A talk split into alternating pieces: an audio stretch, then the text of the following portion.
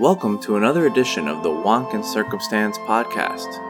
I'm your host, Wonky Rabina. Session continued on this week, though the biggest news happened just a few hours ago in Sarasota. A special election was held to fill one of the House's four vacancies, this one in District 72. The seat was previously held by a Republican, Alexandra Miller, who resigned halfway through her first term in office to spend more time with her family and running her business. A Democrat, Margaret Good, defeated Republican James Buchanan and Libertarian Alison Foxall to secure the seat in a race that got attention from prominent politicians from both sides of the aisle, both in Tallahassee and in Washington, D.C. Good won't be able to get too comfortable, as she'll have to defend the same seat when its term expires this November. This special election does not change the outlook of the House, as Republicans still have a significant majority in the chamber as well as retaining control of the Senate and the governor's mansion. It may be a sign, however, of things to come in this fall's statewide elections, though the jury is still way out on that. Let's take a look at the numbers before we dive into legislation.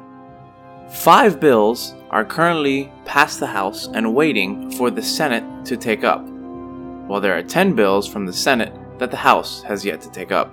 38 items have passed both chambers, including four actual bills. 21 pieces of legislation have failed, and 82 have been withdrawn for good. Before we take a look at the bills themselves for this week, a brief reminder of how our process works. We look at every bill, identifying the topic or topics that the bill covers. Oftentimes, this is just one issue, but many times, especially when the Appropriations Committee gets involved, there can be supplemental issues that also come into play.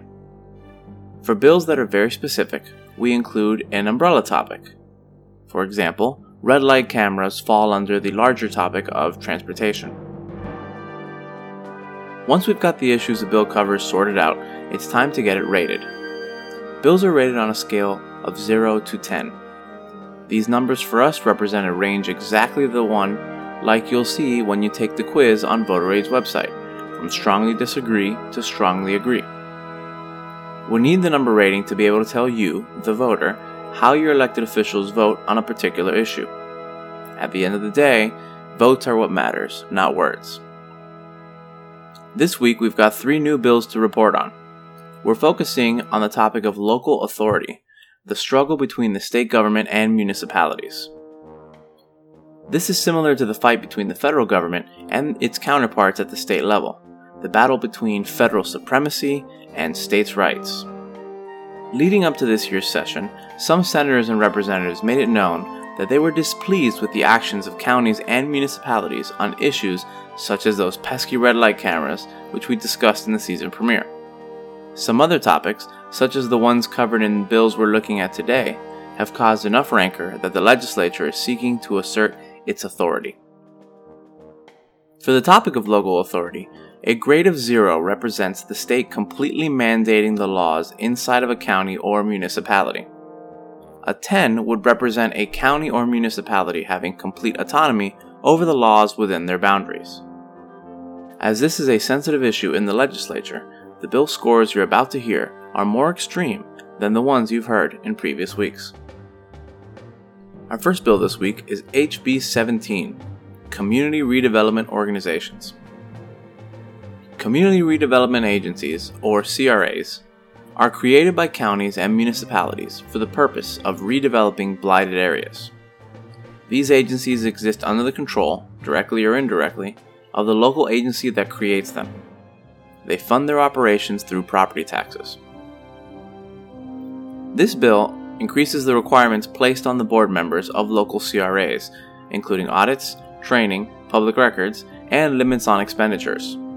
It also creates a sunset provision, phasing out most CRAs currently in existence by 2038 unless a supermajority of the local government keeps it alive. Any future CRAs could only be created by a special act of the legislature. Now, obviously, one of the topics covered in this bill is local authority. A second topic is auditing. This bill has several amendments.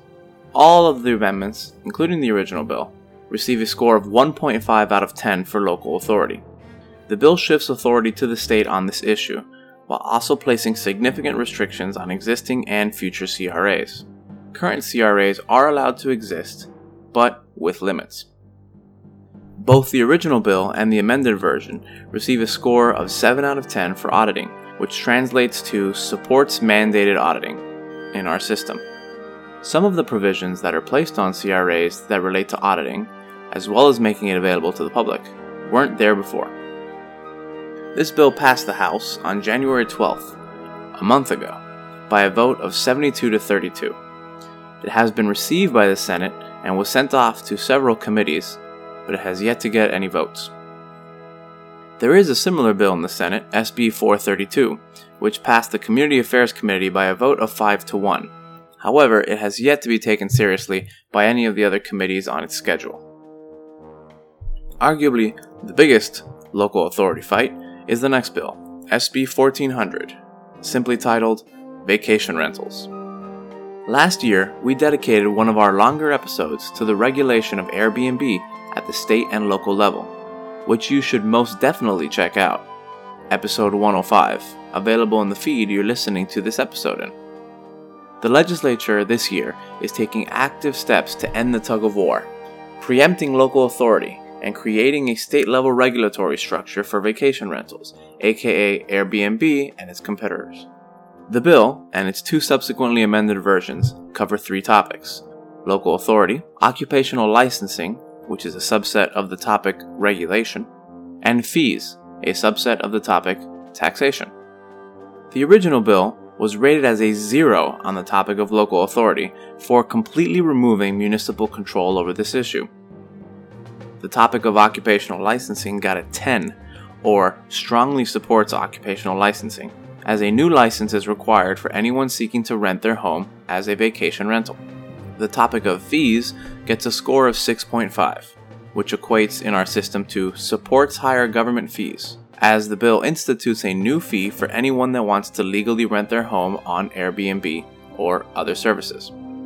The first amended bill's score changed only on the topic of local authority to 0.5, as the changes grandfathered in any local ordinances that were passed before June 1, 2011. The second amended version also took the local authority score up, this time to 0.75, with municipalities being allowed to loosen existing laws if they prohibit rentals.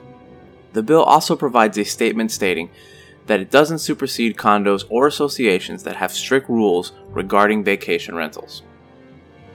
This bill has passed two committees, each with supermajorities. It has one more stop in appropriations before it heads to the full Senate floor. There was a similar bill in the Senate, SB 1640, but that bill and 1400 have been combined into one bill. The House version, 773, is currently in front of the Government Accountability Committee. Finally, we have HB 11, Government Accountability. As with the previous two bills, HB 11 is a continuation of the legislature's attempt to exert itself over county and municipal governments it feels aren't operating in a manner it approves of. This bill makes changes to several different areas. It raises the reporting requirements of agencies across the state including making budget information available on the respective government body's website for the public to review. It also adds several auditing requirements, including the ability to request audits of agencies or departments, amongst other similar items. Topics covered here are local authority, auditing, and public records. That is, whether or not records produced by government agencies should be freely available to the public. For local authority, this bill receives a score of 2. It places conditions on county and municipal governments that simply weren't there before without much say. For auditing, the score is a 9, as the requirements to conduct audits are increased for several jurisdictions at the state, county, and municipal level. Finally, for public records, the bill receives an 8.5 out of 10, which translates in our system to strongly supports open records access. This bill adds several conditions that will make it easier for the public to access information, such as financial and budgetary data, from the government bodies that are affected. HB 11 passed the House 101 to 1, way back on January 12th. It was sent to the Senate and referred to three different committees, however, those committees have yet to register any votes. Before we go, I want to remind you about Voter Aid, especially with an election just having been completed yesterday. It's the site that allows you to learn which candidates for office most represent your interests by matching you, online dating style, to the candidates. Head to www.voteraid.co and take a quick survey. You'll find out how much your federal officials agree with your point of view. That's your congressperson and both U.S. senators. And, as a bonus, we'll match you to the candidates on your ballot if you live in House District 114, which, just like District 72 yesterday, is required to have a special election to fill a vacancy. That website again is www.voteraid.co. And remember, elections are determined by those that show up. Thanks for listening, and we'll see you next week.